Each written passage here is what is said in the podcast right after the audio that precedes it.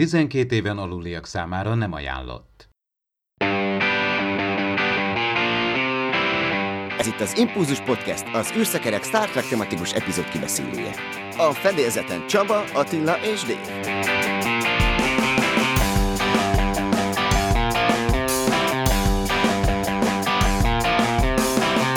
Szervusztok, kedves hallgatók! 157. adásunkban a Szerelem Hatalma című eredeti sorozat epizódot fogjuk körüljárni. Én Csaba vagyok, és a műsorvezető társaim pedig Attila és Dév. Sziasztok, srácok! Sziasztok! Sziasztok! Már most februárban számíthatunk a Woman in Motion című dokumentumfilmnek a megjelenésére streaming, illetve VOD platformokon. Ez a film ez már azért bemutatkozott különböző fesztiválokon, egyéb rendezvényeken, itt ugye az Uhurát alakító Nichelle Nichols áll a középpontban, de ez nem egy Star Trek dokumentumfilm lesz, hanem arról szól, hogy ő volt az arca, azt hiszem, hogy talán a 70-es évek végétől kezdődően a NASA-nak, és segítkezett abban, hogy jelentősen megnöveljék a diverzitását ezeknek az űrprogramoknak, tehát a színésznő közreműködésével ugye különböző etnikai csoportokból sikerült toborozni a küldetésekhez jelentős mennyiségű tagot, és hát nem utolsó sorban a nők szerepét is sikerült előre mozdítani itt a NASA-nál, úgyhogy elsősorban erre koncentrál a film, és hát én reménykedem abban, hogy azért Nichelle Nicholsnak a, az egyéb életpályáján történt dolgokba is betekintést nyerhetünk, hiszen én mondjuk róla is elég keveset tudok, mindenképpen azt mondhatjuk, hogy ez, ez hiánypótló és egy nagyon várt dokumentumfilm lesz. Reméljük, hogy hazánkban is meg fog ez jelenni. Itt a hírben az Apple-nél bejelentették, hogy még extrák is elérhetők lesznek, úgyhogy reménykedünk benne, hogy a magyar nézőknek is ez elérhető lesz még itt februárban. Nagyon érdekel, mert nagyon izgalmas időszakot jár be engem. Eleve érdekel a, az a korszak, amiben a Star Trek keletkezett, mert az egyben a, az amerikai űrhajózás, meg egyáltalán az űrhajózásnak a, a, a hőskora, vagy annak nevezhetjük 60-as évek, de ezzel párhuzamosan ott, vannak, ugye, ott van ugye a polgárjogi mozgalom, a diversitás megjelenése a nyilvánosság előtt,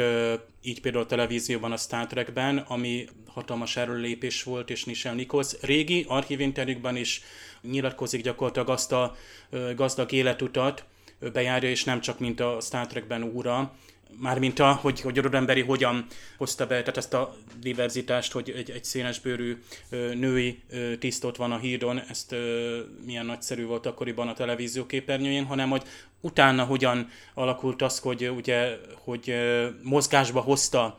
ő ezzel egyáltalán a képernyőn megjelent, például arra gondolok azt hiszem, hogy Whoopi Goldberg is talán őt látta a képernyőn, és hogy egy, egy fekete bőrű néni ott ő a hídon van, egy űrhajó hídján, talán ezt Whoopi Goldberg mondta egy interjúban, hogy mennyire inspirálta, és pont ez az inspiráció, ami így végigviszi ennek a dokumentumfilmnek ugye a fő irányvonalat, ott van Johnson Space Centerben többször ad interjút, tévésokban látjuk, tehát tényleg a jelenléte ott van, tehát kilép a TV képernyőről, és, és szószólójává válik annak, hogy, hogy nők és minél több féle ember legyen részt az űr programban. A 80-as években már ugye a Space Shuttle program van, például a Challenger-ről neki személyes barátja volt Judith Resnick, dr. Resnick űrhajós nő. Ezzel együtt tehát Nick Shenikos mind a mai napig, tehát majd, hogy nem, ugye tavaly volt egy ilyen búcsó rajongóktól, ami el, el kellett, hogy halasztódjon,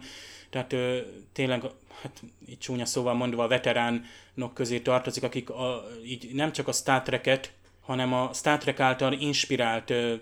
lásd az űrhajózás, de egyáltalán a, a mondhatjuk, hogy a polgárjogi mozgalom utódjaként a, a, az egyenjogúság, a, a diversitás megjelenés társadalom minden területen, amiért még mind a mai napig úgy szóván küzdeni kell, hogy magától értetődő ö, legyen. Tehát ez, ez szerintem ennek szentelni ezt a dokumentumfilmet, ez minimum, hogy ez, ez kötelezően megnézendő, nem csak a Star Trek ö, érintettsége miatt. Na, még egy kis Babylon 5. Itt a múlt héten beszámoltunk róla, hogy készült egy felújítása az egész sorozathoz. Az volt a gáz az elmúlt hétvégén, hogy nem sok betekintést láthattunk. Mi ugye egy iTunes rövid részleteket tartalmazó videót elemeztünk, de ott ugye az volt a probléma, hogy az még nem volt 1080p-s felbontású, bár a remastered edition-t láthattuk, de nem volt meg az a felbontás, aminek a segítségével ugye mi is kellő képet kaphattunk volna ennek az egésznek a minőségéről. Azóta viszont megjelent egy csomó más videó, elszaporodtak azok a jelenetek, betekintő videók, amik ténylegesen megmutatják azt a minőséget, amit már kaphatunk a, az HBO Max-en is, mondjuk, hogyha lenne ilyen szolgáltató itthon, és uh, itt már azért közelebb kerültünk a valósághoz. Egy Bruce Boxleitner interjú is van, ezt is nagyon ajánlom mindenkinek. De a lényeg, hogy természetesen még most sem hasonlítható össze ennek a remasternek a minősége mondjuk egy TNG remasterrel, hát ennek különböző praktikus okai vannak. Ugye maga a Babylon 5 eleve egy kisebb költségvetésű produkció, mint a Star Trek DS9 vagy a Star Trek TNG, körülbelül fele akkora volt a büdzsé, amit egy ilyen epizódra lehetett szánni. Másrészt ugye a Babylon 5 az egyértelműen letette a voksát a teljesen CGI megjelenítéshez itt a speciális effektek tekintetében. Ezek az űrben játszódó jelenetek mind komputergenerált környezetben lettek létrehozva, ami azt jelenti, hogy ez a maga idejében jóval progresszívebb és jóval előrébb mutató megoldás volt, de hát ö, időtállóságát tekintve, hát vannak vele bajok, ugye mai szemmel nézve ez már nem annyira szép, illetve főleg most, hogy nagyobb felbontásban is láthatjuk, az, amit eddig az SD minőség jótékonyan elfedett, most itt ezek a nem éppen naprakész textúrák jobban az embernek a szeme elé kerülnek. Én ettől függetlenül is azt mondom, hogy ez egy kivételesen izgalmas időszak most, hogy ez így a semmiből megérkezett, és ezt meg lehet nézni, hiszen a Babylon 5 rajongók sokáig abban a tudatban éltek, hogy a büdös életben soha nem lesz már ez a sorozat korszerűsítve és felújítva, úgyhogy nem véletlen, hogy én ezt mindig szóba hozom itt a podcastben, ennek muszáj hangsúlyozni, úgy gondolom a, a jelentőségét, és, és meg kell becsülni, hogy ilyen történik, főleg egy streaming szolgáltatónál, bár az HBO Max-nek nem ismerjük a stratégiáját, de azért az nagy szó, hogy régebbi sorozatoknak a forgalmazásába is ennyi effortot beleöl. Igen, és arra ösztönöz tényleg, hogy újra nézze a, az ember, újra bemerüljön mert én szerintem a mondani való az annyira időt lát, most itt nekem csaliként betetted ezt a YouTube-os kis ízelítőt a, a remastered verzióból, ahol ugye egy első, ugye a Mind War című első évados epizódból ugye Gicard hát mesél arról, hát igen, ugye vannak az univerzumban dolgok, amelyek bármely fajunktól milliárd évvel idősebbek, és Hú, lehet, hát hogy hatalmasak, és nem tudunk velük kapcsolatot. Hát Nagyon itt körülbelül két mondat van, itt másfél percben, itt gyakorlatilag itt, itt olyan sci tartalom jön, hogy ugye, és gondoljuk, hogy ez 93-ban, vagy 90, most 5-ben valakit lerohan ez a tartalom, és hát a magyar nézőket is elég hamar megtámadta Babylon 5, mert ugye annak idején hát a dicső és legendás TV3 hozta el, és aztán én nem is tudom, hogy a csatornák meg a szinkronok útvesztőink keresztül hogyan és miként, arról azért tudunk, hogy azért nyilván minden évad szinkronizáltan azért itt-ott elérhető volt, de hát nyilván azok ilyen DVD kiadások voltak, az is szerintem ugye ez a DVD minőségű elérhetősége szerintem nagyon sokáig tartotta magát, mert vagy tényleg meg tudtuk vásárolni DVD-n egy adott sorozatot, és akkor azon néztük DVD-n, tévén, és akkor még tényleg szép volt. Aztán ugye volt egy ilyen kihagyás, hogy még nem voltak streaming szolgáltatók, nem voltak uh, HD kiadások, nem jelent meg a blu magyarul. Egyébként ezzel nagyon beleütközünk ebbe, hogy például Star Trek esetében, hogy ott, ott megtorpant az egész, hogy nagyon jól bejött a tévébe, de ott, ott egyszerűen azok például azok a minőségi DVD kiadások, ahol ugye néhány epizód volt gyönyörű menükkel, uh, most akár egy, egy Voyager-t mondok például, az nem volt de teljesen hát Európából be lehetett szerezni. Nagyon bízok abban, hogy, hogy tényleg ez úgy jut el, eljut Magyarországra, hogy tényleg egy, egy streaming szolgáltatón keresztül, mert ahogy most nézem azt, hogy most ezt innen-onnan le kéne, hát most tényleg tölteni, és akkor itt 50 GB tényleg a Full HD, de az, még az is csak a régi, és akkor most, tehát ez már annyira, én szerintem ezen lassan túlépünk, amikor már egy jó ne beszéljünk pénzről, de tényleg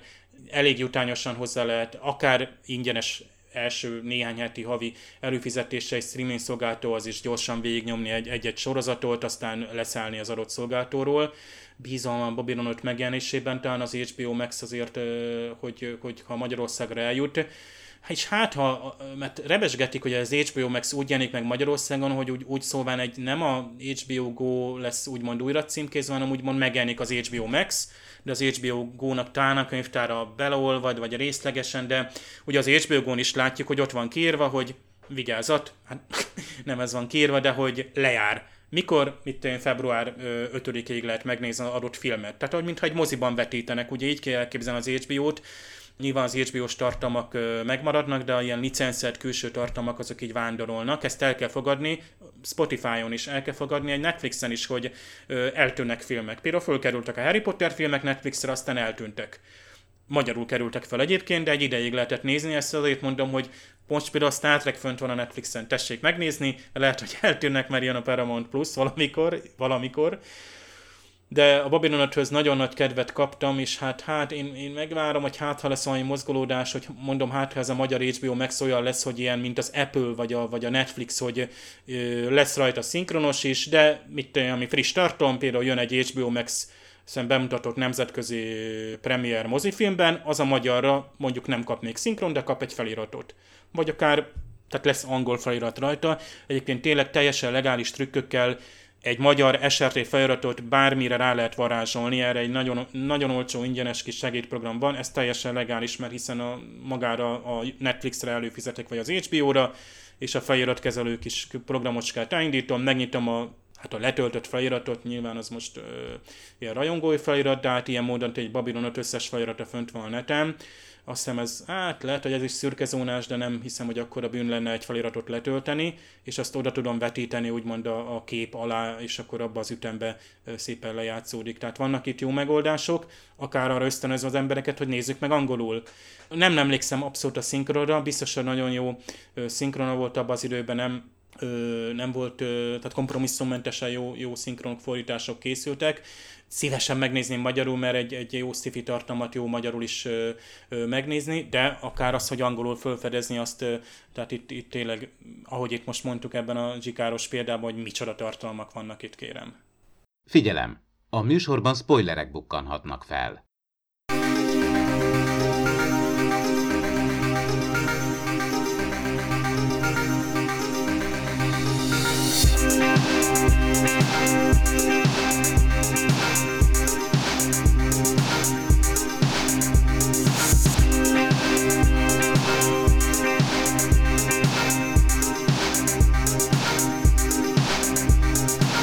Rögtön egy járványhelyzet közepébe csöppen az Enterprise itt a Szerelem Hatalma című epizódnak az elején, mi pedig természetesen már a kibeszélő blokkunkat kezdjük el, a mikrofonok mögött Attila és Dév, én pedig Csaba vagyok.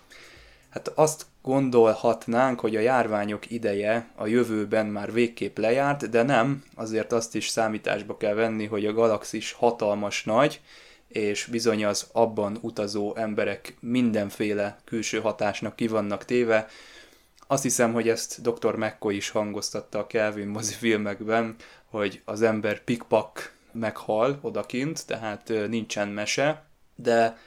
hirtelen jött ez a, ez a krízis helyzet, itt már ugye halálos áldozatokat is követelt, ez az elég csúnya betegség, amit itt felvázolnak, és tulajdonképpen hát lehetetlen a mai világunkkal történő áthallást nem meglátni. Sajnos azt kell, hogy mondjuk ilyen szempontból betalál az epizódnak az eleje, és hát Kirk, Spock és McCoy egy igazi, több ezer éves kultúrembert talál itt a bolygó felszínén, ahol a gyógymódot keresik. Először ugye van itt egy kis bajusz összeakasztás, de aztán úgy dönt Flint, hogy mégiscsak meghívja őket magukhoz, és hát a leszálló csapat meglepődve tapasztalja, hogy mennyire gyanúsan jó ízlésű ez az ember, és hogy milyen kivételes magángyűjteménye van. Itt látjuk az első plazma tévét, már Flintnél, már a 8K-s plazma tévé már 68-ban megvolt. Tehát, már lapos tévéje van. Tényleg egy lapos tévén nézi ott őket, és ahogy egyébként te mondtad, ilyen járványhelyzet bármikor kialakul. Hát hiába azt mondjuk, na minden betegséggel le tudunk küzdeni, de azért tényleg, ahogy te is mondod, a hatalmas a galaxis, meg azért lássuk be, a betegségek is mindig változnak. Jönnek mutációk, bárhol mondjuk felszedhetnek egy helyileg mutálódott ö, vírust, amit ö, nem lehet csak egy csettintésre úgymond el semlegesíteni, pusztítani, ezért, mint láthatunk, itt egy ilyen különleges anyag kell, amit ezek szerint szintetikusan nehéz lenne előállítani, hogy természetes forrását kell keresni az univerzumba, és akkor a legközelebbi bolygót megnézzük, hopp, itt van, akkor megyünk, leszállunk, és néha kiderül, hogy bizonyám, hogy lakott, hogy ilyen gyanús emberek laknak, mint mondjuk például Flint. Hát mondjuk erről nekem mindig ilyen párhuzamok juttak eszembe, hogy más tudományos fantasztikus sorozatokban is megjelenik ez a fajta ősmágus, a Matuzsálem, Simon mágus, a, aki mondjuk az Alfa ö, holdbázis nézte ott, és a második évadban megjelenik úgymond Simon mágus. Azt mondhatom, hogy mondjuk a szifiknek az egyik alapeleme, hogy megjelenik egy ilyen látszólag azt mondjuk, hogy a hosszú életű, szinte azt mondjuk halhatatlanak, ilyen minden tudás birtokol, de mint azért kiderül a, magából az epizódban azért a, a bölcsességgel azért még vannak egy kis hiányosságok. Visszatérve kicsit a tomboló betegséghez, nekem a tengeri hajózás során kialakuló járványhelyzetek is beugrottak, illetve azok a filmek, kosztümös produkciók, amik a történelem különböző időszakaiból mutatnak be hasonló helyzeteket. És mondjuk egy, elmennek egy kikötőbe, nem lehetett tudni, hogy éppenséggel mielőtt behajóznak, hogy ott most tombol-e valamilyen járvány, vagy valami, és tényleg automatikusan behurcolhattak. És persze azért mondjuk 19. században azért a higiéniaval is azért gondok voltak, meg emlékezünk még korábban, hogy a skorbutot is tulajdonképpen nem tudták, hogy mi az. Hogy azt hitték tengerészbetegség, pedig hát csak egyszerűen vitaminhiányról van szó. Sajnos akármilyen karantén, vagy akármilyen előírást betartanak az emberek, azért láthatjuk azért a 23. században is előfordulhat, hogy bizonyám megfertőződnek bármivel. Nincs a vírus vagy a baktériumnak, nem számít, hogy milyen évet írunk, akit meg lehet fertőzni, megfertőzi abba a pillanatba.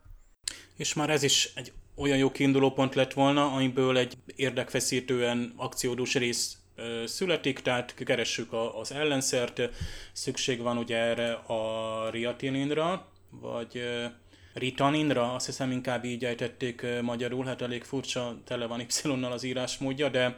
hát erre az anyagra és hát ez a, ez a húzavona, ami pont egy epizódra nagyon elég, hogy igen, megtaláljuk, nem teljesen tiszta, van, aki akadályoz minket, van, aki mégsem. Tehát itt már elég lett volna, ha itt a, a Flint az csak egy itt ilyen kis, kis hadúr mondjuk, egy, vagy egy, egy, egy klingont oda teszünk arra a bolygóra, de nem, oda teszünk egy olyan sztorit a Flint mögé, amiről hát egy film is születhetne. Ja, de igen, és született is egy film, méghozzá ugyanannak a szerzőnek, Jaron Brixby-nek a, a tollából, hát majd 30 év múlva írta meg, és 40 év múlva filmestették, még ugye ez az őslakó, de majd erről fogunk szerintem beszélni itt az adás során. Ez már egy hatalmas sztori, a Matuzsálem történet, egy 5000 éves ember, amit el sem tudunk képzelni, és fel sem tudunk fogni, és itt a Star Trek egyszerűen elénk teszi, és jól teszi, mert az eredeti sorozat néha így megjelenik, megjelennek nagyon nagy sztorik, amik, amikből éreznénk, hogy lehetne egy teljes epizód, dupla epizód, mozifilm, és a többi csak úgy elsikkad. Na most itt úgy érzem, hogy nem. Tehát nekem főleg ez a, az, a, az a fölfedezés, tehát a Spock nyűgöz engem, és, és ahogy értékeli azt, hogy itt, itt az emberi kultúrának egy olyan terméke van, ami, ami itt lett létrehozva, de olyan zsenialitás által, ami korábbi mestereket idéz fel. Tehát a Spocknak ez a csodálat az emberi kultúra iránt, hogy, hogy ezt domborítják ki, hogy a, a, egy ilyen idős ember a tapasztalatának az összegzésével már csak is zsenialitást tud létrehozni, vagy arra van hát rendeltetve, hogy kultúrát alkosson, de ugyanakkor mégis mennyire magányos és akkor ebből következik egy másik hatalmas sztori, amiből megint számos korabeli sci-fi remekmű is kinőtt, meg kinőhetne még, ugye, hogy van a Réna, aki, aki mesterséges lény, nem tudja magáról, és az érzelmek fölfedezéses, az a, az a diszonancia, amit ez okoz, tehát ez, ez megint Star Trek epizódoknak a tucatját uh, generálja, vagy jó ilyen sci-fi antológiákat és gondolatokat, és akkor még ott van, ott van egy jó kis lebegő robotunk, az is egy, egy klassz kis, az már csak egy gag, az már csak a habatortán ebben az epizódban, amelyik dúskál, tehát elénk tesznek, mint egy terített asztalra olyan csemegéket, és jó arányban. És még az epizód vége is valami fantasztikus, tehát még ott is, ott is előjön egy olyan, olyan kis motivum, amit, amit ugye nagyon ritkán használ a, a, a Star Trek, amit ugye Spock tesz a, a körkapitányal, plusz még ott van McCoy-nak a, a Spock felé egy, egy hatalmas, tehát az, az, a Körtnek is van egy nagyszerű beszéd az emberségről, az, a, az érzelmekről, a hibákról, olyan témákat járunk körbe, nem is tudom, hogy hogy kéne ezt az epizódot megfogni, de röviden jól fogta meg, az biztos ez a rész attól független, hogy tényleg ez a kiinduló pont, hogy keressünk egy ellenszert, már eleve egy, egy eredeti sorozatos epizódnak tökéletes lett volna, és azt is jól oldotta meg kellő feszültségi izgalommal. Tehát ez a több rétűség, hogy leülsz, akinek a, a, ha 18 évesen ültél le, vagy 10 évesen, akkor az az izgalmasabb része marad meg. Ott, ott, ott van a robot, ott van egy titokzatos ellenfél, sikerül elő, előállítani az ellenszert, tehát ezek az izgalmas, fordulatos részei, és közben ugye egy nagyon érdekfeszítő, izgalmas dialógusok vannak odatéve nagyon nagy tényleg science fiction témákról. Igen, itt nagyon érezni, hogy van egy erős író a háttérben, akinek nagyon összeszedett koncepciója van. Akkor menjünk rá erre a halhatatlanságra, ha már szóba jött az őslakó, amit szerintem már háromszor-négyszer mi is ajánlottunk a, az impulzusban, valahányszor ugye Jerome Bixby szóba került, de hát itt kell most részletesen párhuzamot vonni, hiszen akinek mondjuk tetszik ez, a, ez az epizód, az azonnal ugye meg is nézheti ennek folytatásaként a, az őslakót. Hát nem folytatás, hanem egy ugyanilyen történetet fog látni, egy kicsit modernebb megvalósításban. De maga ez a halhatatlanság, ez nagyon foglalkoztatta a Bixbit, és ugye az őslakóban, amikor ugye faggatják a, annak a történetnek a főhősét, aki itt Flinthez hasonlóan ugye évtizedről évtizedre odébb kell, hogy álljon, meg kell szüntesse teljesen az addigi életét, hogy ne tűnjön föl a környezetének, hogy itt tulajdonképpen nem öregedik ez a csávó, úgyhogy mindig szedi a sátorfáját, és egy új életkörnyezetben talál otthonra. Ugye amikor ott faggatják, akkor szóba kerül, hogy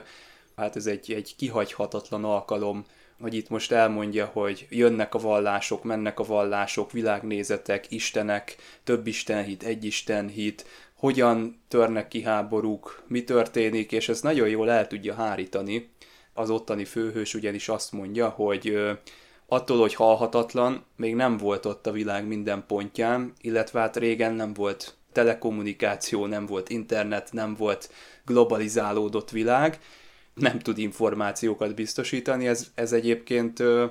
mindig egy a kétség határán egyensúlyoz, itt az eredeti sorozatban most nem, de abban a filmben az a zseniális, hogy maga a néző sem tudja eldönteni, hogy játszik-e velünk a főhős, hogy ő most ezt kitalálja-e, hogy egy matuzsálem, vagy egy több ezer éves ember, vagy ténylegesen erről van szó, hiszen az egy kamaradráma. Itt azért ennek egy kicsit más a megközelítése, hiszen ebben az eredeti sorozat epizódban tényleg tudjuk, hogy Flint egy halhatatlan, az őslakóban meg pont az a koncepció, hogy ha léteznek ezek a köztünk élő halhatatlanok, akkor képesek vagyunk ezt elhinni, felfogni.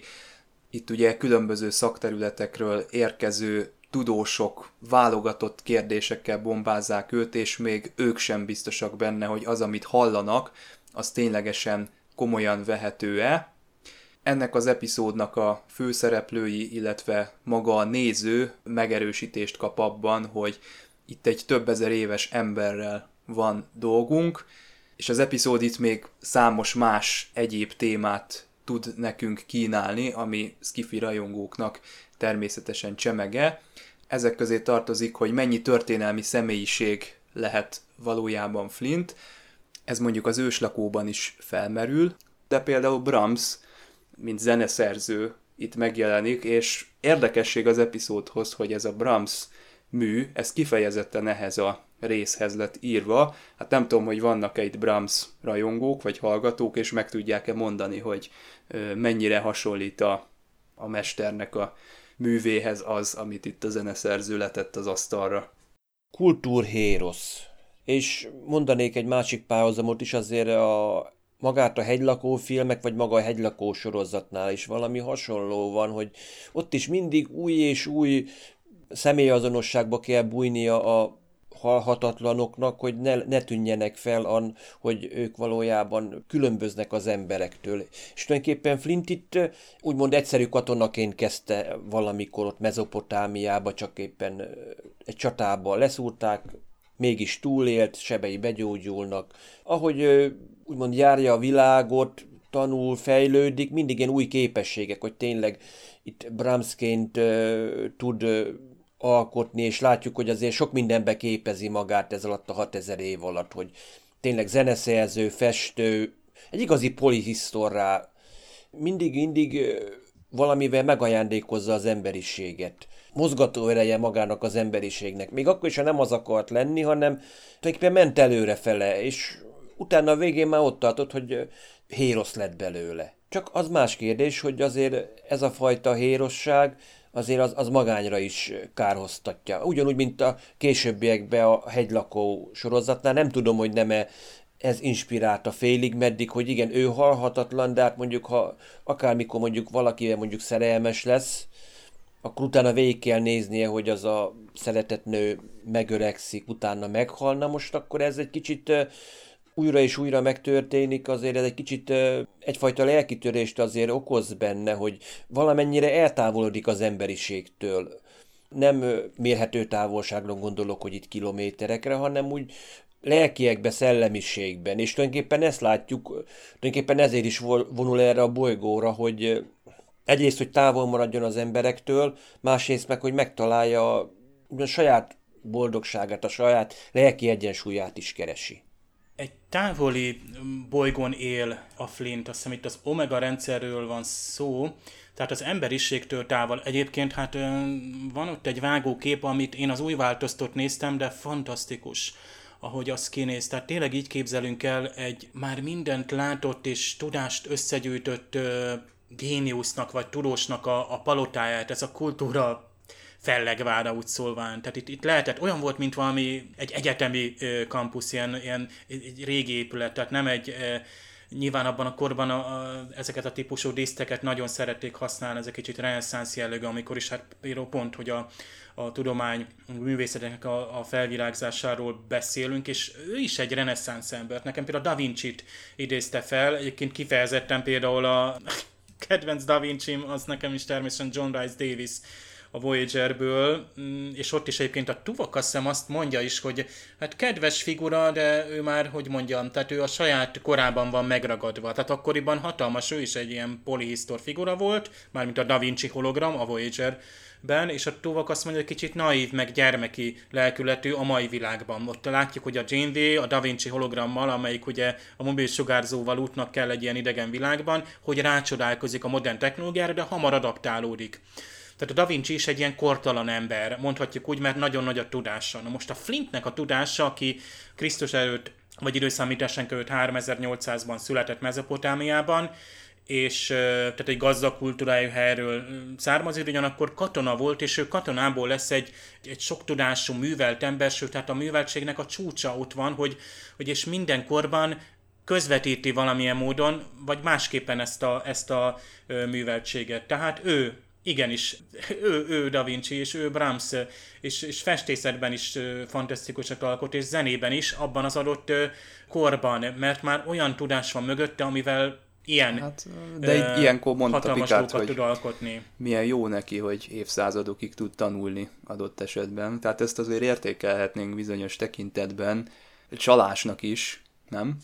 Igen, ez a, a cheat volt az őslakóban is, hogy hát nem volt, ahogy mondtad, hogy nem volt jelenő mindenütt, és nem, nem a tudást, ahogy most én is megkérdeznéd, hogy nem tudom, egy hete mit reggeliztem, azt sem tudnám megmondani, meg a gyerekkorunkra sem emlékszünk úgy. Tehát ha most itt ezek az emberek, már ezek emberek egyáltalán, de, de, de mondjuk azt, hogy ők földi emberek valamilyen genetikus változással, tehát vagy itt, itt szövetregenerációról beszél a Spock, akkor vajon az elméjük is olyan fejlett, tehát lásd az emlékezetük, hát ugye ott van a, a, a Man from Earth-ben, ugye költöznie kell, tehát tíz évenként, tehát teljesen új környezetet alkot, és úgy szóval nem viszi magával a, a cuccait. Tehát jó, hát költöztetik igen. meg és minden, ott, de... Ott mindenféle szakember, tudós. Hogyan őrzi meg, hogyan rögzíti? Igen, akik számon is tudják kérni, akik olyan kéréseket tudnak föltenni, ami, amivel igazán meg tudják ingatni, és nem, nem, ad, nem adja meg ő a tökéletes választ. Tehát, mert ahogy, ahogy én is, most te is megint ugye ezt, hogy megkérdezett, hogy nem is tudom, amikor nem tudom, az első órámat megtartottam a munkahelyemen, akkor, akkor az, az éppen miről szólt, és egyébként arra még emlékszem. Nyilván hát az elsőre mindenki az ember, de vannak, amik nem... Igen, uh, uh, uh. Tehát mennyire, tehát hogyan tudja szortírozni emlékeit, az, azoknak az intenzitása, vagy hogyan használja föl, hogyan gazdagodik ő, mivé válik ő most egy ember fölötti emberi, magasabb rendű, lásd, például itt most térünk vissza a, a Flintre, hogy ő bizony itt levon például erkölcsi következtés, sőt rögtön azzal is neki is esik ugye a körkéknek, hogy azért volt ellenséges, már a, pontosabban az elején, mert ugye jön itt jól ismerő hát a, a föderációt, itt van a körkéknek az űrhajója, tele van ö, fegyverekkel, a fő küldetés az, hogy, hogy betelepítse az univerzumot és kihasználja, sőt pusztítson. A föderáció érdekei ben, és itt van az, hogy ő látta, látta a federáció születését, vagy az előtte lévő nagy rendszereket, amelyek örökérvényűnek tűntek, és erkölcsileg tökéletesnek. Most ő átélte a okori antik görög-római kultúrát, a, a, a, a hanyatlását, a, a középkort, a reneszánsz felvilágosodást, a világháborúkat, mondjuk hármat, ugye nyilván, és, és, és tehát mire jutott ő? Tehát mennyire lett magasabb rendű? Tehát lett belőle egy, egy magányos ember, aki most nem adja át a tudását. Ki él ott még abban a palotában? Jó, ott van 15 darab félkész android, és akkor hát a 16 majd... Ezt ilyen sznobizmusnak is hívhatjuk, nem? Ezt az elvonulást, vagy ezt az ilyen túlzottan értelmiségi felfogást, hogy én nem foglalkozom már az emberekkel, a gyarlósággal, azzal a sok hülyeséggel, ami miatt én, én onnan elmenni kényszerültem, és mellékesen veti föl egyébként ezt a témát az epizód. Tehát jól mondtad, hogy itt topzódik a, a mondani valóban és, a, és az intellektuális tartalomban ez az egész. Szóba jön ez a szokásos dolog, hogy itt van a jövő embere, körkapitány, egy csillaghajóról, akik tényleg felfedezők, és hát ö, nekik szegeződik a vád, hogy hát önök bizony semmit sem fejlődtek, önök ugyanolyan barbárok, mint eddig, és ilyenkor egyébként a néző szívesen a védelmébe venné a körköt, hiszen ö, mi körknek a múltjában vagyunk, és mi látjuk a fejlődést, de hát ö, most tegyük föl, hogy mi visszamegyünk egy barlangba, és azt mondjuk az ottani őslakóknak, hogy ne bunkózzátok már le egymást, hát lehetne ezt a dolgot kultúrember módjára is intézni, és akkor átjönne hozzánk a mikorunkba az az őslakó, akkor mit látna? Meglátná a Facebookon a kommentfalakat, és akkor joggal tehetné föl a kérdést, hogy igen, fejlődött az emberiség, tehát levetkőztétek magatokról a barbár ö, indítatásotokat, az ösztön lényetek az végleg eltűnt? Mert én úgy látom, hogy nem nagyon. Tehát, hogyha egy kicsit belekóstol a politikába, tényleg a Facebookon zajló diskurzusba, akkor nem olyan egyértelmű ez a helyzet. Tehát van egy vékony civilizációs máz, ami azért nagyon könnyen lehámlik, és ebben valamennyire oda tudok állni a Flint mellé, hogy ő úgy látja még mindig körköt, hogy ez egy vadember. De a Körk nagyon jól meg tudja védeni magát. Tehát rögtön, és ez nagyon tetszik benne, mert a személyisége ez is nagyon élik, és az, az adott embereszméhez, ami is Rodemberi ábrázol, hogy Advanced Human, igen, bár az inkább majd TNG korszak és száz évvel később, tehát itt még nekem a, ami Archerben is nagyon jól ott van, és imádom benne, és a Békula nagyon jól előadja, meg a Körk is nagyon jól előadja egyébként ez a fiatal Shatner különösen, hogy az ösztön, a Beast of Instinct, ott van a, hogy ez természetes, az ember egy nagyon összetett lény, vannak szépséghibái, keresi az örömöt, ugye ez majd Rénával kapcsolatban is ez, ez, ez jön, ugye, és Rénával kapcsolatban az óriási, tehát itt leesel a székről, amikor kijön az, hogy döntök,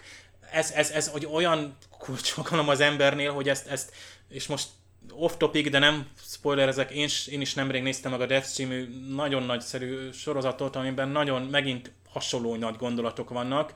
és ott is, hát az, hogy én döntök, vagy dönt valaki, az egy fontos motivum. Plusz még ott van is egy nagy, ott is van egy nagyon jó kis ilyen barlangrajzos rész. Nem mondom meg, hogy hogy és miként kerül oda, de aztán a laszkói francia barlangokat nézik valakik valamikor valahogy, és, és az is nekem borzasztóan tetszik, hogy ez az őskultúra, hogy itt születik meg valami, hogy, hogy ezt látjuk, és a Flint ugye látta ezeket, jó, mondjuk ő nem 14 ezer éves, a 14 ezer év az egy kicsit már sok az őslakónál, hogy ő olyat is látott, jó, látott kartfogót is, mert valószínűleg a jégkorszakot átélte, vagy nem tudom, de, de, de, hogy is mondjam, az írás tudás előtt. Tehát eleve, hogy egyik ők sem hord magánál notesz, bár valószínűleg itt, itt például a... Tehát mi van, amikor már az írásbeliségre érkezünk, vagy lásd, ugye miért kell költözni a, az őslakóban is a professzornak? Azért kell, mert ugye nyilván már az is ott van, hogy fölismerik, te kimész utcára is, és fölismernek, vagy tíz év múlva is fölismernek, hogy te még ugyanaz vagy, te, te is az vagy. Tehát nincs, tehát itt, itt ennek el kell vonulni, ez a remetesség, ez a számüzetés, az egyrészt a, a tudós embernek, a, vagy korábban a, az szerztesek voltak, igen időutazással vádolták, valami régebbi fotón észrevették az Elon Muskot, ez megvan ez a hír? Nincs, de nekem a rejtéből jön, hogy a rejtében is egy nagyon jó kis mitológia van az egész sorozatnak, hogy az első emberek, és akkor ilyen, hát ilyen kopasz úgynevezett figyelők, és most nem spoilerezem el, hogy mik vagy kik a figyelők, de ö, ők, ja, ott is az első világháborús fényképpen is ugyanaz a fickó, ott a, nem tudom, ami ennél a merényletnél, és annál a fontos történelmi eseménynél, meg tegnap az utcán is az FBI fölvette azt a figyelőt, meg egy középkori festményen is ugyanaz a kopasz ott van, és akkor ez így... Hát ez egyre veszélyesebb, ezek... hogy jönnek az algoritmusok, akik felismerik az arcot, egyre jobban kell rejtőzködni ezeknek az embereknek. Lehet, hogy nem véletlen, hogy a Flint összecsomagolt és elköltözött, bár ugye mint hogyha csak az elmúlt, vagy valami nagyon közeli múltban jött volna ide a bolygóra, mert ugye most kezdett működni az ő valódi emberi öregedése, mert hogy azt mondja a McCoy a végén, hogy a Földnek a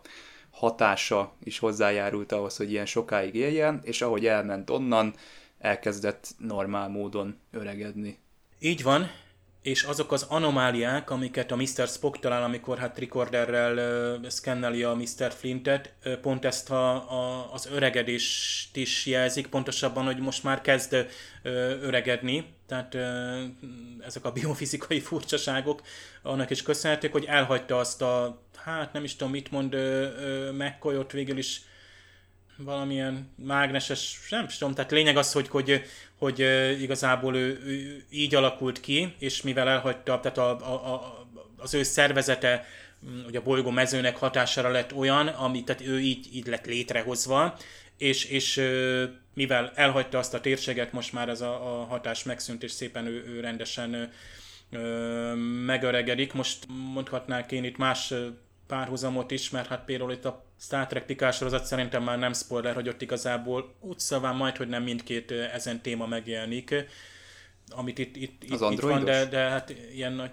hát igen, végül is igen. Tehát ott is van egy android lányunk, aki, aki nem tudja magáról, hogy Android, sőt egyébként én nevettem, mert most így december-januárban jelent meg egyik magyar csatornán egy Emergence nevű sorozat, ilyen egyévados, hát ilyen kvázi sci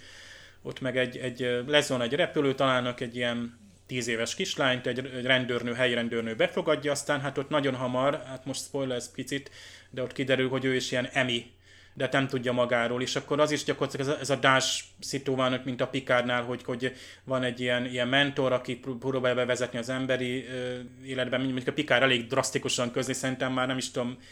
azt hiszem ő még az első részben közli a Dash-sal, vagy a Szocsival, most hú, most nagyon keverem már, ők ikrek, vagy hármas ikrek. Tehát ugye őt létrehozták, tehát igazából ez a, ez a egyik legnagyobb revelációit, hogy, hogy valakit létrehoztak. Egyébként a détán is pont az, az egész önmeghatározás, hogy most ő teljesen egyedül van, van-e még olyan, mint más, honnan származik az őnek az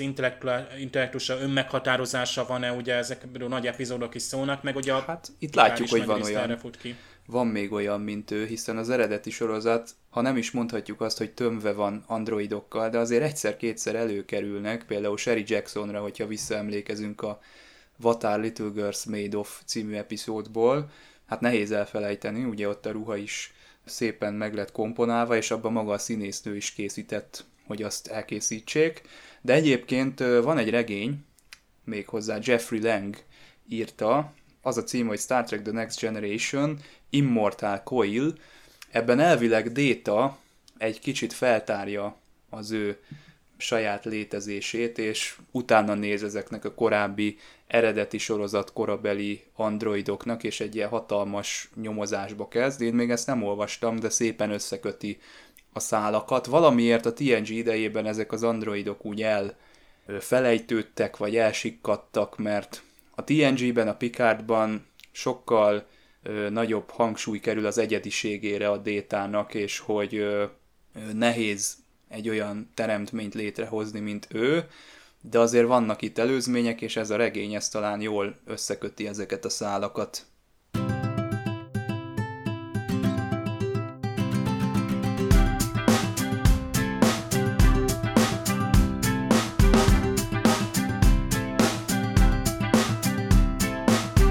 Az ellenszer létrehozásához ez a Rietalin nevű anyag kellene, amit magyarul hát szerencsére egy picit egyszerűsítettek Ritalinra, és most nincs, nincs a, a fejemben, hogy pontosan hogy volt ez kiejtve, mert a német változatban is hát ez többé-kevésbé követte. Tehát ott, ott például a regény, pontosabban a novella változat olvastam, és ott ilyen két Y-nal volt írva, azt az eredeti hát, scriptben is ö, így van. Ö, minden esetre ezt anyagot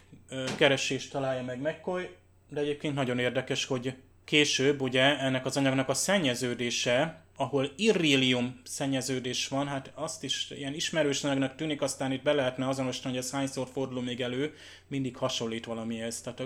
kötjük például más előforduló anyagnevekhez.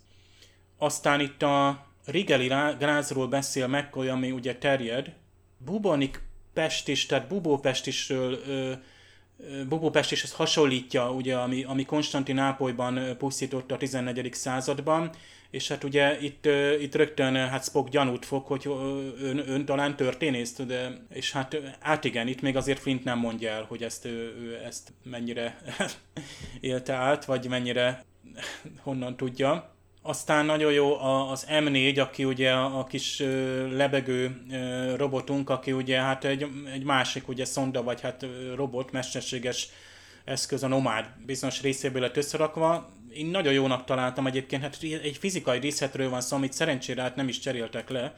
az eredet, a, a felújított változatban sem, és akkor őt ugye úgy mutatja be a, a Flint, hogy ugye a Butler, Housekeeper, Gardener, Guardian, ugye szolgakertész védelmező. Igen, tehát itt gyakorlatilag a, a, ilyen, a korabeli, tehát ilyen főúri házaknak az összes ilyen, ilyen inas, meg nem is tudom, milyen funkcióját, lakály funkcióját igazából betölti ö, egy személyben, de nyilván nem lett Flintnek ö, teljes jogú társa. Aztán itt ö, hát például többször így ellenméregre hivatkozik ö, McCoy, ugye ezt csak, inkább csak a magyar verzióban mondja, hát igen, úgy, úgy szól, mintha valami méregnek az ellenszerét keresné. Hát igen, aztán kiderül, hogy Réna, hát szintén hatalmas tudással rendelkezik, miután már őt egy kicsit közelebbről megismerjük. Nyilván körkapitány érdeklődése egy kicsit más, de szokás szerint ő a katalizátora annak, ugye, hogy, hogy Rénának a, a, a személyiség egy, vagy a fejlődés egy következő fokra lépjen. Érdekes, hogy ez Flint mellett nem történt meg. No de itt, a, amit itt szinkronos érdekességként lehet mondani, hogy hát bizony itt a Réna például hát szívesen tanulmányozza, vagy hát Spockkal szívesen beszélne ugye a uh, density and relationship to gravity phenomena, tehát ilyen mező sűrűségről, meg gravitációs jelenségekről, vagy azok viszonyáról, hát, és Pok természetesen nyilván, hogy ő is szívesen beszélne erről, de magyarul csak a, a nulltérmezők összetételéről beszélnek. Hát ez a nulltér, ugye ez a szubtér lenne, hát nem egészen ezt mondja az angol, de hát lényeg az, hogy egy, egy, egy komolyabb tudományos kérdés iránt érdeklődik. Persze egyébként McCoy nyilván, hogy megkérdez, hogy mi érdekli még a nulltérmezőkön kívül. És hát nyilván Flint tanította őt, egyébként ez is egy különös, egy fontos kijelentés, mert hogy tanították, tehát nem lett úgy szóván bele injektálva alapvetően az összes tudás, hanem hagyományos módon úgy szóván ö, tanítva lett. És hát ő az egyetlen férfi, ugye the only other man I've ever seen, misfortune of men everywhere, minden más férfi bánkódhat, mondja McCoy. Egyébként itt McCoynak nagyon tetszik nekem mindig ez a, ez a finom és, és gáláns, tehát mindig egy ilyen gentleman, amikor így, így udvarol a hölgyeknek, nyilván ő, ő annyira azért nem tesz határozott lépéseket, mint körkapitány, de azért érezzük, hogy itt is akár egy flörtölésről van szó. Aztán itt hát bizony az Enterprise-szal is történnek dolgok, ugye Scottit látjuk most a, a nagy székben, és hát úgynevezett Skeleton Crew-val kénytelen dolgozni, már várnak a Ritalinra, hogy előállítsák az ellenszert. Ugye megint micsoda párhuzam, hát a mai helyzetünkhöz, világunkhoz. A lényeg az, hogy Scotty itt ugye magyarul keretlegénységet említ, azt szolgál most, ez egész jó fordítás. Ugye ez a Skeleton Crew, ez, ez ilyen lecsupaszított, csökkentett vészhezeti legénység lenne, de a keretlegénység az, az abból a szempontból kifejezőbb, vagy jobb, hogy mindig van egy minimális, úgy szóval alaplegénység, aki még el tudja látni a, a hajónak a feladatait, és tudja üzemeltetni azt. Persze ők sem tudják kivédeni, hogy most lekicsinyítsék mondjuk a, a, hajót. Aztán itt hát, hát bizony elkezdenek ugye Réna után kutatni, Réna Kapec után kutatni, aki ugye itt a, a, a nevek talán, hogy Karel Csapek Cseírő után lenne, de hát ugye egy picit át van alakítva. Csaba említett itt a triviákban is, amit nekünk küldtél, hogy bizony a robotszőt ő említi először, e, ami egyébként hát eleve egy, egy, egy cseh szó ugye a munkára, tehát nem, nem angol száz szó a, a, a robot. Visszatérve itt Rénára, akit ugyan a Föderáció, Federation Legal Banks-ben, illetve Computer Banks-ben kutatnak, tehát a Föderáció adattárában, illetve adatbankban ezek nekem mindig tetszenek, amikor ugye hát ilyen föderációs intézményeket, meg, meg szervezteket neveznek meg. Childhood must end, önnek is fel kell nőnie, nagyon jó sziporka Körktől. Aztán hát Rénával kapcsolatban itt hát nehéz megfogni, hogy hogyan ember ő, tehát Körk még azt is elmondja, hogy down to the last blood cell she's human, the last thought, hope, uh, aspiration, emotion she's human, hát fantasztikus gondolatok, egyébként is épp Körktől ez nagyon jó, uh, human spirit is free, tehát itt, itt ugye, hogy minden egyes sejtje, amire gondol, vágyik, érez, az alapján ember, mert ugye az emberileg szabad, és nem ö, birtokolhatja őt senkit ö, a, a világon. Tehát ő nem tartozik senkihez, hogy az emberi meghatározás vagy szabadság. She is free to do as she wishes, tehát ez, ez, ez az emberi meghatározás és szabad választás. A human right of choice, tehát ez a ö, tulajdonos saját maga, belongs to herself, ez nagyon érdekes, hogy magyarul ez tulajdonos a saját maga, mint hogy te is a saját magad tulajdonosa vagy, te döntesz bármiről, azt teszel és azt gondolsz, amit akarsz. Hát itt, olyan örökérvényű gondolatok hangoznak el. The Joys of Love made her human, ugye a, a szeretet ereje tette emberivé, és pont ugye ennek a kínjai pusztították el ezt, hogy már Spock mondja, mm, és még itt, itt még mindig ebből a nagyon hát, érzelmes, meg erősen intellektuális mondani valóból, hát nekem nagyon tetszik, ahogy McCoy lezárja azt, hogy ugye hát Spock érti azt, hogy hogyan és miért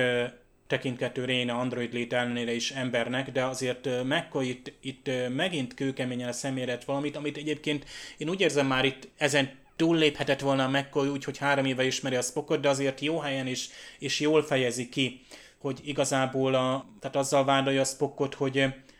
ő úgysem értené meg ezt, mert nincsenek emberi, tehát sosem tudja meg, megismerni, megtudni, milyen képes a szerelmes férfi. Nem mond magának a szeretet vagy a szerelem semmit, nem fogja megismerni, ezért egy, elég kemény szavak ahhoz képest. The word love isn't written into your, your book.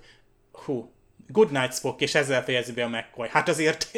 Spock meg csak annyit mond Good night Doctor, tehát azért ezek, ez a párbeszéd, azt hiszem ezt is így, így be lehetne tenni a, a, a hatalmas könyvtárban, amit az eredeti sorozatról azért meg akarunk őrizni mindenképpen. Az örömmámor, a megszegvett szabályok, a dicsőbukás és győzelmek. Tehát azért itt McCoy Dokinak, tehát tényleg a, az, az eszenciája van, tehát hogy mennyire emberi a, a McCoy, tehát ez képviselje mindvégig, ugye szoktunk beszélni erről, hogy a Spock, Kirk, McCoy tényleg a triumvirátus, a három férfi, aki úgy szóval egymást egészíti ki, bár én azt mondanám, hogy, hogy Spock is már önmagában is hordozza ezt a kettősséget, amit ugye akár a McCoy és a Körk is, tehát itt igazából mondjuk úgy, hogy az ő megosztottsága az a McCoyban és a Körkben is kicsit így így manifestálódik. Tehát amikor a Spock ember is, vannak emberi érzelmei, meg vulkán is, és inkább vulkáni, azt igazából a megvannak az érzelmességnek, Körknek sokszor a, az a határozottság, amiben ő is el tud engedni. Tehát lásd egy ilyen, ilyen egy, egy szenvedélyes érzelmet, ő mindig tud kapitány lenni, tehát ezt nagyon szeretem a, a körkben. És már megint túlmentem a, a szinkronos érdekességeken, az epizód elemzésbe, szerintem én ezzel értékeltem is egyúttal az epizódot, mert nagyszerű volt.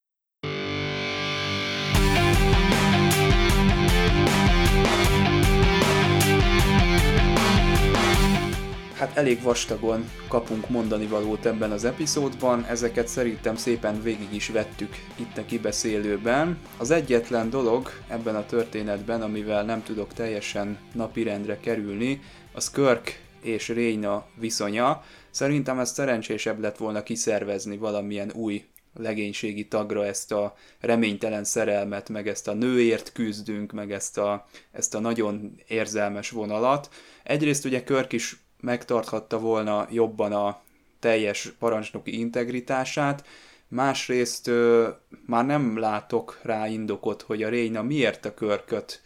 tartja vonzónak, ha már valakibe itt bele kell szeretni, és itt ö, tényleg a, az intellektuális alapok teremtenek kapcsolatot a, a legénység és a flinték között, akkor ha valakibe, akkor szerintem a Spockba kellett volna Rénának beleszeretnie,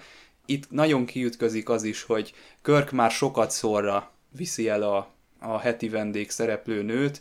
ezt jobb lett volna egy, egy másik szereplőre osztani. Persze Spock egy teljesen más helyi értéket tölt be, egy teljesen más szerepet játszik ebben a történetben, és hát lehet, hogy a sztori drámai hangneméhez hozzátartozik, hogy a főszereplővel kell megtörténnie ennek a hatalmas nagy érzelmi viharnak, jelen esetben ugye körkapitánynak kell elszenvednie ezeket a következményeket. Én mégis úgy érzem, hogy itt a sok felvetett téma sűrűjében valahogy elveszik a kémia, nem lobban fel az az igazi érzelem, ami miatt úgy érezném, hogy körkapitánynak tényleg mindent be kellene ott vetnie az epizód végén, meg párbajozni kellene itt a hatalmas nagy szerelemnek a hevében.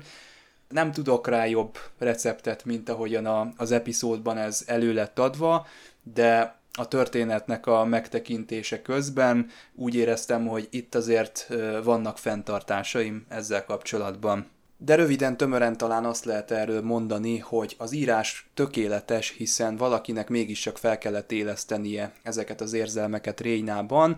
Talán nem volt arra idő, hogy ez a románc olyan hőfokon égjen, mint mondjuk az első évad vége felé az Edith Keeler történet. Ezen kívül viszont nincsen kifogásom, tényleg annyira tömény mennyiségben jönnek a jól megírt mondatok és a, a lépten nyomon szembejövő mondani való, hogy valami felcsillant most megint az eredeti sorozat igazi értékei közül. Mondjuk bevallom őszintén, nem nagyon emlékeztem erre az epizódra, de most így újra nézve azért úgymond újra felfedeztem magamnak. És tényleg itt két fontos dolog, amit úgy ki tudnék emelni, hogy mi is ennek a lényege ennek az epizódnak. Hát az egyik az itt a halhatatlanságnak a problémái. Hogyha nem halsz meg, hogy milyen kínzó kérdésekkel kell szembenézned, akár már 200 év után. Nem, hogy még 6000 év után. Hogy 6000 éven keresztül keresel valamit, vagy megpróbálod mindig megteremteni magadnak a, azt mondom, a tökéletes életet, és mindig, mindig összetörik, és mindig újra és újra kell kezdened, és emiatt aztán tényleg egyfajta egy, majdnem olyan szemtelenné tud válni az egy egyéniség, mint mondjuk akár egy vulkáni, hogy kívülről nézi az embereket, hogy már nem számítanak nekik ezek az úgynevezett percemberek, akik leélik az életüket, azt a 80-90 vagy 100 évet, és kész. Ő neki meg pedig sokkal nagyobb, sokkal hosszabb idő jutott. És mint látjuk, érdekes módon a Földnek a sugárzásának valamilyen szinten köze volt ez a halhatatlansághoz. Hát lássuk meg, amit egyébként utána feldolgoznak például az űrlázadás van, mint alapötletet, hogy ott pont magának a Baku, illetve a körülötte lévő aszteroid gyűrűnek a sugárzás az, ami ilyen hasonló képességekkel bír, mint amit, amit mondjuk Flint kapott itt magán a Földön. Hogy miért nem tudjuk, ez írói fantázia. A másik pedig tényleg itt a szerelemnek a hatalma. Hát tudjuk azért az előző epizódból is, az etál szellemeiből, hogy azért a szerelemnek van bizonyos hajtóereje. Néha tényleg egy olyan extra üzemanyag, hogy hát azt nem lehet semmivel se pótolni. Na most itt egyfajta vérszerelmet látunk Flintnél, hogy ő társat akart magának teremteni. Hát nem először fordul elő hasonló helyzet mondjuk akár a Star Trekbe, vagy akár milyen sci és utána persze megjelenik az idegen, mert új, idegen, senki nem látja, persze, hogy egy hölgy rögtön vonzalmat érez, és akkor tényleg felérnek egy olyan magányos személyben, mint Flint, olyan érzelmek, amikről úgymond azt hitte, hogy már elfelejtette. Féltékenység, irigység, bosszúvágy, harag, stb. stb. Olyan kérdésekkel szembesít minket, amikkel tényleg, ha mondjuk úgy ezt a epizódot kéne nekem megint így értékelnem, én egy tízből mondjuk azért egy, egy kilences megadnék neki a maga a történet miatt és a kivitelezés miatt is. Kaptunk meglepetést is, meg amire azt mondhatjuk, hogy igen, ez, ez tényleg Star Trek. Igen, ez a Star Trek. Ilyen koncentrációban nem mindig élvezhetjük még magának a, a Star Treknek a, a mondani valóit sem, már pedig ha megnézzük minden sorozat, hát tényleg egy gazdag gyűjteménye azoknak a elgondolkoztató és mindig újra és újra elővehető mondani valónak, mert itt ha azt mondjuk, hogy, hogy öröklét, amikor már arról beszélünk, hogy az emberi emlékek, tudás lementése, digitalizálása,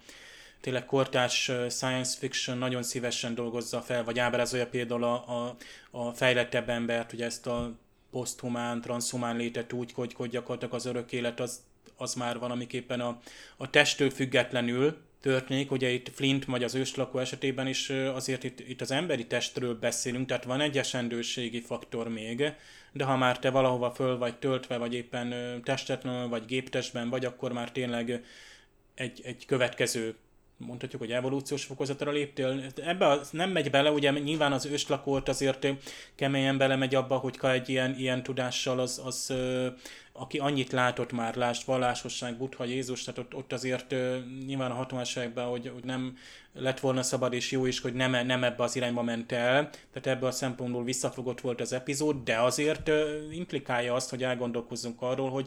nem csak az, hogy ki volt ugye a Flint, hanem hogy kiket látott, tehát kik voltak mondjuk rá hatással, mert úgy tűnik, hogy a, a, a Flint viszont elég, eléggé bejárta a világot, nyilván a adott kor közlekedési eszközeit használta, tehát hogy ő látta Galileót, Szókratészt, Mózest, vagy ismerte a legjobb elméket. Százszor nősült, szerették, és, és, de aztán ugye mindig elveszíti a szerelmét. Ez például Détánál is egy alapkérés, ami fölmerül, hogy barátokat szerez, de aztán elveszítheti azokat. És ezt teszi először Détát ugye szemünkben is először ember közelévé, emberévé, esendővé. A Flint esetében ugyanez van, hogy mennyire együtt érzünk vele, és nem biztos, hogy irigyeljük azt a magányt, amit ő ez alatt az 5000 év alatt megél, vagy amiben itt van. Tehát ott van a, az emberiség legnagyobb könyvtár melletted, a legnagyobb tudás, de senkivel nem oszthatod meg. És megteremti Rénát, vagy hát gyakorlatilag a mesterműve, tehát de, de, de ugye egy androidot nem lehet szeretni legalábbis a Flint, úgy érzi, hogy Körk nem lenne képes egy androidot szeretni, bár itt azért az szerintem ez a flirt kellett, vagy ez a románc kellett, hogy ugye a Néna arra a következő fokozatra lépjen, hogy ő szerelemre robbanjon. Most a körkapitány iránt. Ez volt egy első szerelem, a tínédzserkor.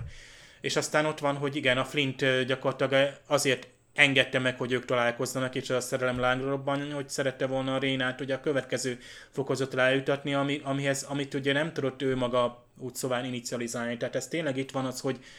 amikor a Réna kimondja, hogy én döntök, vagy én, én vagyok az, aki meghatározom magamat, akkor válik olyan emberé, aki a Flintnek megfelelő társa lehet. Tehát ez egyébként majd fölmerül, amikor már itt beszélünk arról, igen, hát még filmsorozaton is benne vannak, van az a Humans nevű sorozat, meg a Almost Human és a többi, amikor is hát ilyen robotok vannak, ilyen fejlett robotok, és akkor azok ilyen emberivé válnak, és természetesen egy fő felhasználás, hogy persze háztartási robotok, meg nővérek, meg, meg gyerek felügyelők, és a többi, meg időseket ápolnak, és van azért olyan funkció is, hogy egy társ, mondjuk egy, egy férfi mellé egy ilyen női robot. Na de ez mikor lehet igazi társ? Tehát mikor válik tehát egy, egy, egy, egy, egy szexrobot és egy, egy igazi társ között azért van különbség, meg lesz különbség. Csak nyilván a Flint is azért alkot újabb Réna verziókat, hogy azért ő azért jóval többet ö, ö, szeretné, és ez a szerelem teszi emberé ezek az új érzelmek, amiknek viszont nagyon nagy erejük van, ellentmondásosak, ahogy Körk is már az elején megfogalmazni, az emberi természet az eleve ellentmondásos, tehát ott a bűnbeesés is, tehát ugye Réna is elköveti gyakorlatilag ezt a ősbűnt, ha már a Deszről beszéltünk, hogy az eredető bűnt, hogy valaki először hoz egy döntést. Hát igen, ő most hozza meg ezt a döntést, és őnál most következik az, hogy, hogy letér az útról, ami ugye úgy szóval neki ki, voltak, ki volt jelölve, és szeretetnek ez a kínja, vagy ereje el is pusztítja. Hatalmas. Ilyen rövid, tehát ilyen, tehát instant, instant kapjuk ezt a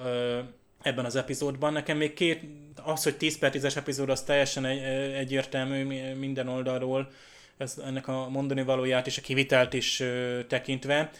de nekem két kedves, hát egyik film és egy sorozat jutott még eszembe, és amit nem említettem, de én azt hiszem, hogy ajánlatom mindenkinek, a 200 éves ember, hát Robin Williams, aki egyébként maga is Star Trek rajongó volt, és nemrég például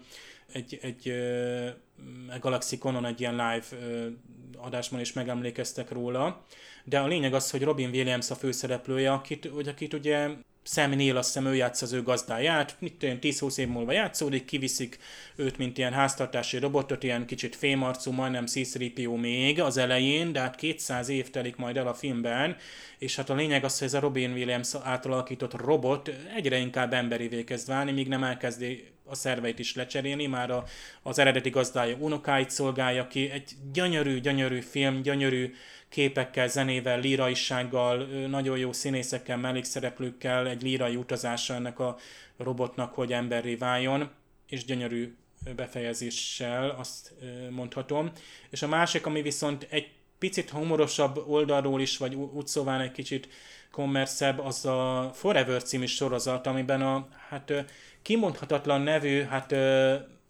Johan Griffith vagy Griffith szerepel, jellegzetes arcú figura, egyébként jó pár ilyen filmben láthattuk például hát a jellegzetes neki a Fantasztikus négyes malkított szerepe, vagy a Harrow című sorozatban, de lényeg az, hogy ő egy Harry Morgan nevű, hát azt hiszem hajón szolgáltán ott is hajóorvos volt a 18. században, és ő is vízbe fúlt, vagy valami, de aztán újra élet. Tehát ő neki az a szokása, hogy egy újra élet, ha mondjuk mit lelövik, és most a 21. század elején New Yorkban dolgozik, mint ilyen törvényszéki orvos, és lásd, ő is így elkezd egy ilyen hát rendőrnőnek besegíteni, lásd Sherlock, meg egyéb sorosztok, ahol ilyen külsős emberek elkezdenek nyomozgatni, de mellesleg őt, ő is ugye halhatatlan, és egy nagyon kis, jó kis geg ebben a sorozatban, egyébként egy 20 réses, hát kicsit ilyen misztikus, kicsit picit sci csak, de amúgy egy ilyen, ilyen nyomozós sorozat ez inkább, de jól megírt, kicsit Sherlockos jó kis ügyek vannak benne. És a fiát, na most ebben a sorozatban 40-es éve befogad egy zsidó fiút, egy kisfiút, aki felnő, őt alakítja a Judd Hirsch, akit iszonyú sok izéből ismerünk,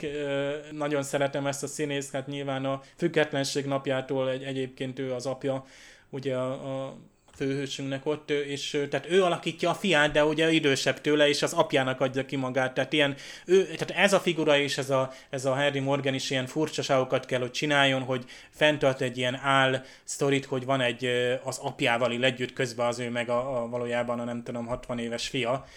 tehát érdekesek ezek az idős emberek, és ő is ugye ezt a tudást, a 200 éves tudás, hát ő is pont olyan, hogy igen, megőrizget apró tárgyakat, van egy régiségboltjuk, de hát ezzel a tudással elbánni, most fordítsa az emberiség javára, és ő is egy ilyen guru lesz, vagy, vagy ő lesz Jézus, ő lesz Buddha, ő lesz az emberiségnek a, a megváltója. Elég az, hogy átélte az emberiségnek a időfolyamát és felhalmozott egy tudást, ez, ez jogosítja fel, hogy ő legyen az emberiségnek a, a mie. Tehát milyen legyen, vagy, vagy zárja magába ezt, tehát ez, de akkor hogyan dolgozza fel. Tehát ezért kell mellé egy társ, és lehet csak egy android lehet egy társ, aki úgymond, aki nem hordoz olyan terheket vagy előítéleteket, amiket még mi emberek ugye be tudsz fogadni, te emberként oda jön valaki, hogy hát szia, én 14 ezer éves vagyok. Tehát ugye, és akkor, ja, akkor van ezer kérdésem rögtön, és, és egyáltalán, tehát van-e létjogosultsága, tehát hogyan tudunk-e majd ilyen emberekkel együtt élni, láss, hogy amikor androidokkal fogunk együtt élni,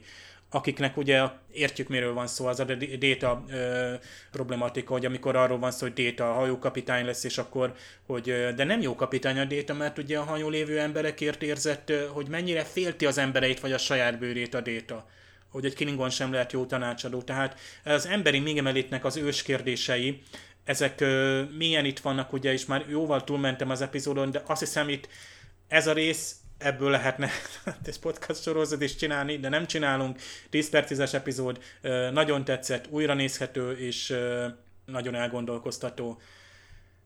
Hát említhetjük azért még az új nemzedékből, ugye az utód, The Offspring című epizódot is, ahol Lál, Déta lánya, szintén ugye összeomlik, amikor átlépi a küszöböt,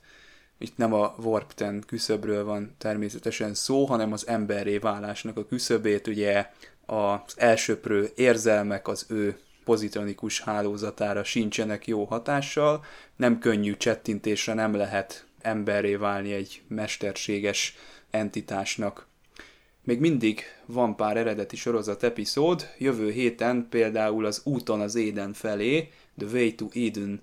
című részt fogjuk megtekinteni, Hát itt emlékszem, hogy van egy betét dal, de az epizódot hát most újra kell nézni, hogy tulajdonképpen miről szól ez. Kíváncsi leszek, tartsatok velünk jövő héten is, és akkor kiderül, hogy mi lesz a történet középpontjában. Műsorvezető társaimnak megköszönöm most is a szakértelmet, nektek kedves hallgatók pedig a kitartó figyelmet. Sziasztok! Sziasztok! Sziasztok! you